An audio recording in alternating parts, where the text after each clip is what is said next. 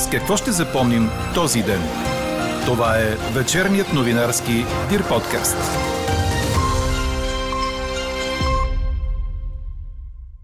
Войната в Украина трудно ще бъде спряна, било той с предложените санкции по отношение вноса на руски петрол в Европа. За това пък ще плащаме по-скъпо. Още от коментара на енергийния експерт инженер Колю Орешков ще чуете в подкаст новините. И още от темите на 5 май. За година месечната издръжка на тричленно семейство у нас е поскъпнала с близо 300 лева. Депутати от Възраждане успяха да закарат вишка пред столичната община и необезпокоявани да свалят украинското знаме оттам. Общинарите сложиха ново. С какво още ще запомним този ден? Чуйте във вечерните подкаст новини. Говори Дирбеге. Добър вечер, аз съм Елена Бейкова. Чуйте подкаст новините от деня. До вечера е възможно да превали на отделни места в югозападна България, но за кратко, според прогнозата на Иво Некитов. Утре слънчево и с развитие на купеста облачност. Само на места в крайните югозападни и планинските райони ще превали и прегърми. Температурите ще се повишат и ще са от 20 до 24 градуса. Ще духа до умерен вятър от изток. Едва ли Европа може да се откаже от руския петрол в рамките на няколко месеца, но в по-дългосрочен план е реалистично. Въпрос на логистика. Това коментира за подкаст новините енергийният експерт инженер Колю Орешков, след като Европейската комисия предложи новите санкции срещу Москва да включват прекратяване на вноса на петрол след 6 месеца и на петролни продукти след 8. Това вероятно ще доведе до още по-голямо поскъпване на петрола, но в ситуация на война европейските граждани ще трябва да платят тази цена. В момента спирането на доставките просто е, защото но то е война, просто това е катаклизъм. Просто трябва да всичките ще понесем. Ще се ограничим в потреблението малко, ще плащаме малко по-скъпо и така. Войната трудно ще бъде спряна. По-скоро всичките в Европа потребители, които се явяват 20 граждани, ще платим тази цена. Цялото интервю с инженер Орешков ще чуете в края на подкаст новините, заедно с резултата от днешната ни анкета. Ако Европейският съюз се откаже от руски петрол и газ, ще сложи ли това край на войната в Украина? А колко ще струва газът през този месец, ще стане ясно най-рано другата седмица. Тогава се очаква Булгар газ да внесе и искането си в енергийния регулатор, обясни министърът на енергетиката Александър Николов. По думите му от компанията трябвало да внесат искането си вчера, но не спазили срока, който сами са си определили. Още преди седмица енергийният регулатор посочи, че ще заседава на 10 май, за да реши каква да бъде окончателната цена. Министър Николов бе сред главните действащи лица в Международна кръгла маса за регионално сътрудничество за енергийна сигурност, която се проведе в София. След форума Александър Николов обяви, че Българ Трансгаз е подписала споразумение за изграждането на българо-сръбска газова връзка. Проектът не е нов. Очаква се връзката да бъде изградена до края на 2023 година. Тя ще бъде с дължина от около 170 км и ще бъде между Нови Искър и Ниш. Ще има капацитет от милиард и 800 милиона кубични метра газ годишно с възможности за реверсивен поток. По време на форума в София, министърът на енергетиката на Северна Македония заяви, че се разглежда вариант съседката ни да складира природен газ у нас при липса на възможности и инфраструктура на тяхна територия. С 2189 лева месечно трябва да разполага тричленно семейство, за да посреща основните си разходи за храна, поддръжка на жилището, здравни услуги и образование. Данните са от редовното изследване на КНСБ, което обхваща първото три месече на годината. За година разходите на такова семейство са се вдигнали с 283 лева. През първите три месеца на тази година се наблюдава ускорено поскъпване на хляба и зърнените храни с 7,5%, на млякото и млечните изделия с 6,9%, при олиото цената се е повишила с 30%, а с около 7% са се вдигнали цените на месото и яйцата. Сред основните причини за увеличените разходи за издръжка е драстичното повишение на цените на тока за бизнеса и на природния газ, отчитат от КНСБ. И още, над две трети от работещите на трудов договор българи получават доход под нужния за нормална издръжка. От синдиката настояват за минимум 15% ръст на доходите през тази година, както и за ежегодно вдигане на минималната заплата с 17% през следващите 5 години. Представители на транспортния бранш, които имаха насрочена среща с премиера Кирил Петков, си тръгнаха с скандал от сградата на Министерския съвет. Причината според тях била, че Петков им обяснил, че той определя правилата в залата и на който не му харесва, можел да си тръгне. А до там се стигнало след като превозвачите поискали да чуят мерки от страна на държавата спрямо тях, а Кирил Петков обяснил, че всички искали и пенсионери, и МВР. От бранша реагирали, че искат разговорът да се фокусира върху техните проблеми, след което Петков казал, че той определя какво се случва в залата, в която се е провела срещата. Така превозвачите си тръгнали. Те заявиха, че започват протести на 10 май и ще продължат до 18, като на тази дата автобусите ще спрат да возят. Какво не се случи днес? Депутати от Възраждане успяха да разположат вишка пред столичната община, чрез която се качиха по фасадата на сградата и свалиха украинското знаме, издигнато редом с българското по решение на столичния общински съвет. Полицаите не могли да ги спрат, тъй като позовавайки се на правомощията си, депутатите им казали да стоят на страна, разказа председателят на общинския съвет Георги Георгиев. По думите му, минути по-късно от общината са поставили ново знаме на фасадата – а за свалянето на знамето първо разбрахме от включване във Фейсбук на лидера на Възраждане Костадин Костадинов, който обясни, че това е направено, тъй като чужди знамена се веят на български институции, когато те са завладени, а държавата окупирана. Костадинов обяви, че знамето ще бъде изпратено на украинския посланник в София, за да го постави в двора на посолството, където му било мястото. И от тук насетне искам да предупредя официално госпожа Фандъкова, както и всички останали, които искат да последват нейния пример. Госпожо Фандъкова, не слагайте чужди знамена на сградата на българската столична община. Ще бъдете подведена под отговорност за държавна измяна. Времето, в което вашето управление е факт, изтича. Идва времето, в което ще управляваме ние българите. Това не въжи само единствено за столична община. Това въжи за цяла България. Искам да се обърна и към всички останали, които които чуждопоклоннически в момента се опитват да поставят чужди национални интереси пред българските национални интереси. Драги сънародници, които сте се подали на чужда пропаганда, все още имате време. Освестете се. Спомнете си, че сте преди всичко българи. Полицаите все пак успели да установят самоличността на депутатите, участвали в свалянето на украинското знаме, образувана е преписка в пето районно управление и предстои да стане ясно каква отговорност може да се търси, обясни председателят на Общинския съвет Георги Георгиев. Той припомни, че решението на Общинския съвет е потвърдено с повторно гласуване, след като областният управител е върнал първото решение за поставяне на знамето. Става въпрос за грубо посегателство посегателство не на знаме на фасадата на столична община, просто, а грубо посегателство на демокрацията. Изражда се политическия популизъм и придобива размери, които са крайно притеснителни. Ние сме заявили точно какво мислим и уважаемите депутати предлагам, за да се заслужат заплатите, да гласуват закони, решения на Народното събрание, вместо да се катерят с вишки по фасадите на сградите или да охраняват такива. Това е несвойствена дейност. Обичайно е нужен дори и лиценз за охранителна дейност. До края на този месец над 59 000 украински бежанци, които сега са настанени в български хотели, трябва да ги напуснат. Държавата работи по това да бъдат безпроблемно прехвърлени към други места за настаняване. В момента тече уведомяването на хората. Това съобщи в Министерския съвет Марияна Тошева, председател на Държавната агенция за бежанците и ръководител на координационната група.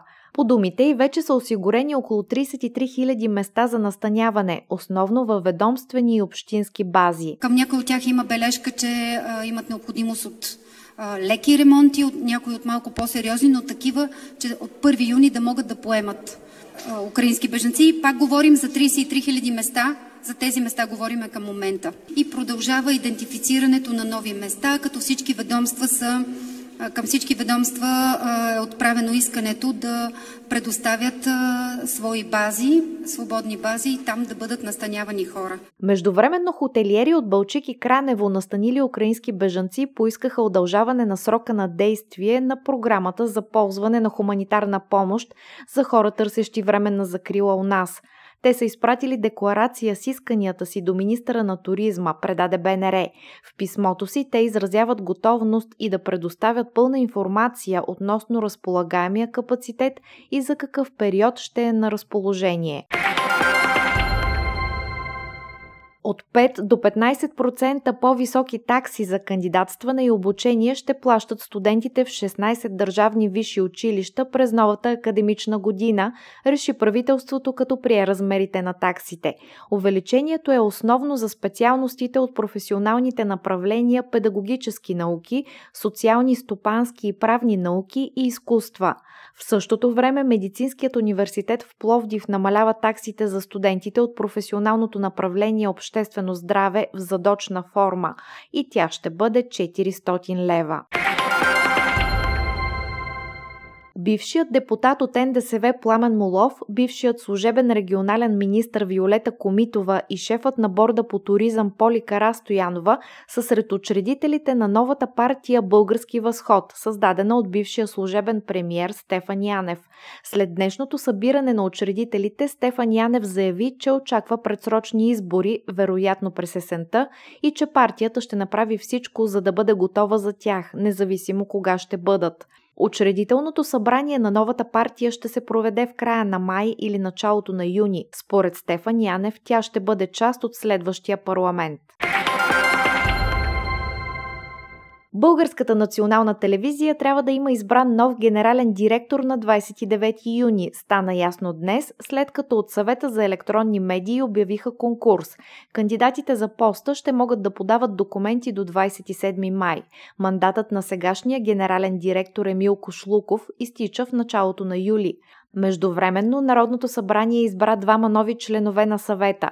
Това са Симона Велева, номинирана от Продължаваме промяната, и Пролет Велкова, номинирана от Демократична България. Президентът на Украина Володимир Зеленски обяви днес глобална платформа за групово финансиране, за да помогне на Киев да спечели войната с Русия и да възстанови инфраструктурата на страната. Заявката той дава в видеоклип, записан на английски язик и качен в Твитър. Всяко дарение е от значение за победата, казва той. А експресно проучване на Евробарометър във всички държави членки на Европейския съюз показва, че българите най-слабо се чувстват на украинците и най-често не виждат Русия като главния виновник за войната в Украина. Според изследването у нас 39% изпитват пълно съчувствие към украинците, 34 на 100 до известна степен, 15% по-скоро не съчувстват, а 10 на 100 изобщо не изпитват такова чувство. Мнението, че Русия е основен виновник за войната се споделя убедено от 27% от българите. За 19 на 100 това е отчасти вярно, 21% не са съгласни, 25 на 100 са изцяло несъгласни. Националната служба за охрана предприема мерки за гарантиране сигурността на гражданите и гостите на София на 6 май, Деня на храбростта и празник на българската армия. Какво включват те? разказва Елза Тодорова. В 9 часа на 6 май ще се състои тържествен водосвет на бойните знамена и знамената светини на българската армия. Почет и признателност пред паметта на загиналите за свободата и независимостта на България ще бъде отдадена пред паметника на незнания войн. Гражданите, които желаят да присъстват, ще имат достъп през три контролно-пропускателни пункта, организирани при улица Раковски и улица Оборище, при улиците Париж и Шипка и при южната страна на храм-паметник Свети Александър Невски. Служителите на НСО ще проверяват за забранени предмети и вещества, а именно огнестрелни и хладни оръжия, остри предмети, експлозиви и лесно запалими вещества, източници на ионизиращи лъчения, фойерверки и други пиротехнически изделия. Гражданите с обемисти багажи няма да бъдат допускани, както и лица в видимо неадекватно състояние. Във времето от 8 до 13 часа на 6 май се въвежда забрана и за използване на дронове в зоната на мероприятието. Четете още в Дирбеге! Петър Стойчев спечели поредното си ледено предизвикателство. Звездата ни в плуването на дълги дистанции спечели състезанието от календара на Световната купа във водите на Северния ледовит океан, предаде Корнер. Поредното злато в колекцията си Стойчев прибави към остров Свалбард, намиращ се на 700 км северно от бреговете на Норвегия. Тежката надпревара бе на дистанция от 1000 метра, които Стойчев измина за шампионското време от 14 минути и 25 секунди. По този начин той спечели състезанието в конкуренцията на още 19 топ ловци от цял свят. Водата край Свалбард без температура под нулата, а температурата на въздуха бе минус 15 градуса. Чухте вечерния новинарски Дир подкаст. Подробно по темите в подкаста четете в Дирбеге.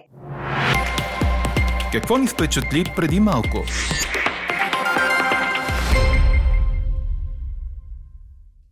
Кит, погълнал над 15 кг пластмасови отпадъци, беше открит мъртъв на плаж на гръцкия остров Родос, съобщава телевизия Sky. Морският бозайник от вида клюномоцунест кит е бил дълъг над 5 метра. Тялото му е намерено в понеделник в северо-западната част на Егейския остров. При направена аутопсия е установено, че животното е погълнало голямо количество пластмаса. Според експерти, това не му е позволило да се храни нормално, довело е до крайно изтощение на организма му и смърт. Елза Тодорова разказва още. Това е вторият установен случай на починал бозайник вследствие на поглъщане на отпадъци в Гърция, припомня телевизията. Пластмасовите отпадъци са световен проблем за морските организми. Той е особено осезаем в Средиземно море, което се смята за едно от най-замърсените в световен мащаб. Всички трябва да променим начина си на живот и всекидневието, за да дадем шанс на гръцките морета и прекрасните им обитатели, казва заместник министъра на околната среда Йоргос Амирас по повод инцидента с кита. Каква я мислехме, каква стана? Ако Европейският съюз се откаже от руски петрол и газ, ще сложи ли това край на войната в Украина? Ви питахме днес. От над 900 отговора в анкетата ни, 90% са не. И енергийният инженер Колю Орешков е на мнението на слушателите ни, че войната няма да бъде спряна с подобен вид санкции, които наскоро анонсира Европейската комисия. Затова пък според него е реалистично да мислим за отказ от руски петрол, макар и в по-дългосрочен план. Що се касае до газа, на Запад вече се разглеждат альтернативи за производството на торове, откъдето тръгва и покачването в цените на синьото гориво. С инженер Орешков разговаря Елза Тодорова. След като Европейската комисия предлага Европа да се откаже от руския петрол, това реалистично ли е да стане в следващите няколко месеца? Толкова бързо едва ли ще стане, но може да стане в някакъв по-така дългосрочен план. То е всичко логистика най-вече. А всъщност ние колко сме зависими от петрола на Русия? Не са ли направени така нашите рафинери, че да работят само с руски петрол? Не, доколкото аз имам информация, в момента Бургаската рафинерия, тя е собственост на Лукойл, но там се преработва и не само руски петрол. И те направиха, мисля, че и реконструкция, за, защото тяхния се води по-тежък смисъл руския, а от а, другите източници е по-лек и двата имат технологични различия при преработката. Така че рафинерията може да преработва и други сортове петрол. Доколкото знам, Чехия има подобен опит да замени руския петрол. Не, не, не, не, рафинерията е готова и мисля, че това не е никакъв проблем и те го правят в момента, според мен защото едва ли всичкия петрол го карат в момента от Русия. При тази ситуация вече става два месеца. В военни действия, танкери да се разхарват по Черно море е малко нереалистично. Петрол е, според мен, решим казуса, все пак обща граница с Гърция и с Турция. Ние не сме такъв голям потребител, за да нещо страшно да се случи. Да, цените могат да тръгнат нагоре, това също е нормално, макар че като знам цените, крайните цени на колонка в Турция, например, са по-низки от България. Тук въпросът опира до това, че нали, Турция не е член на Европейския съюз, там най-вероятно акцизите са по-низки или нещо друго има там, което това е пак чисто политическо, защото знаете в цената на крайните продукти там, дизел, бензин, половината са акцизи и всякакви други надбавки.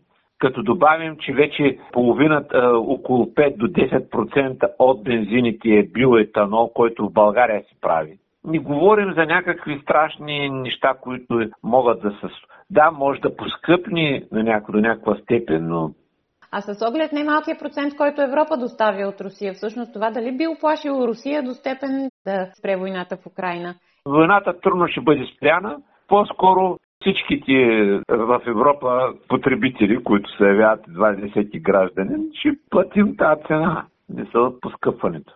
Какви са възможните други евентуални купувачи на петрол от Русия? Тя може ли да замени купувача Европа?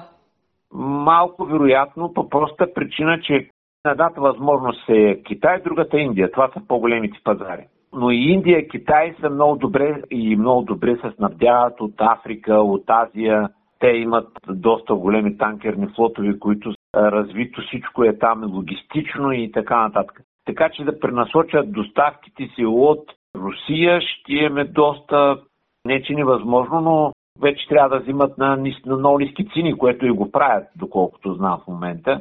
Но все пак Европа е един от най-големите им пазари. Това е просто за руския нефт.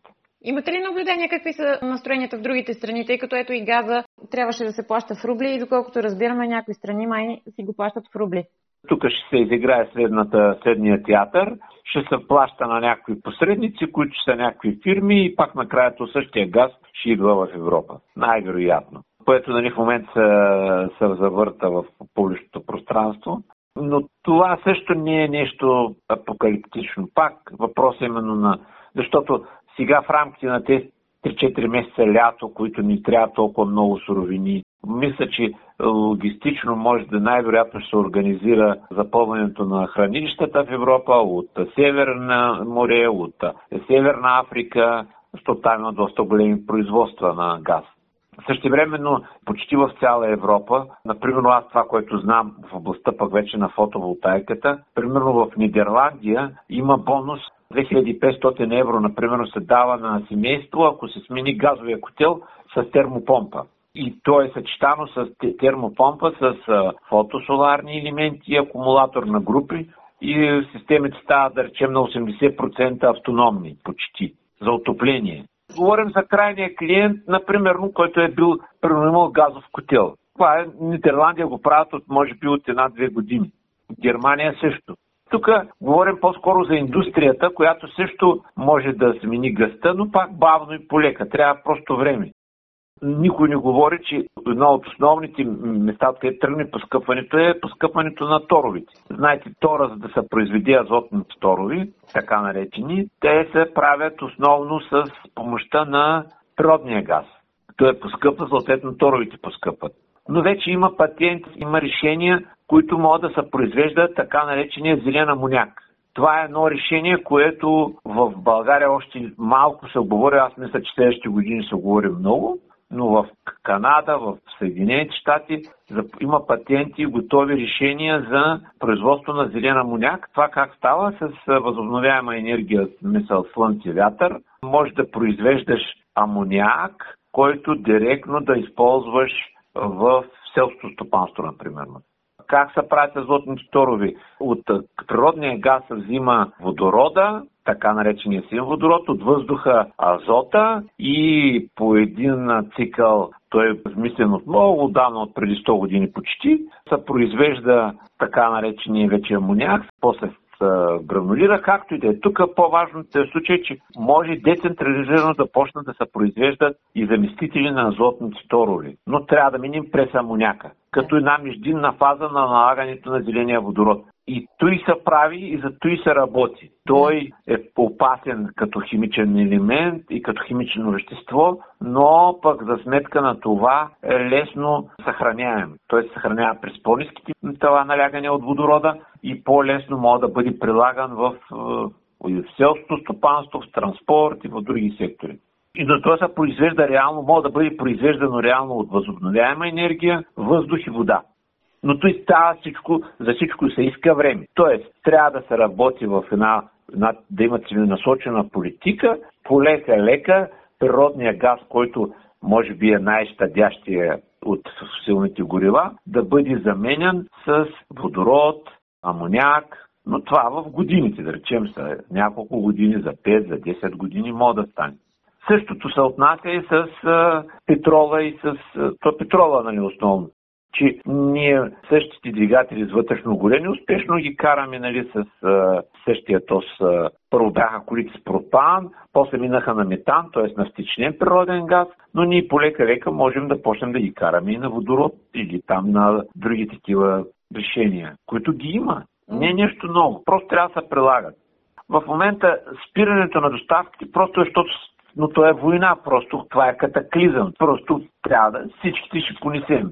Ще се ограничим в потреблението малко, ще плащаме малко по-скъпо и така. Така приключва днешната ни анкета. Новата тема очаквайте в понеделник. Приятни почивни дни и до скоро! Слушайте още, гледайте повече и четете всичко в Дирбеге.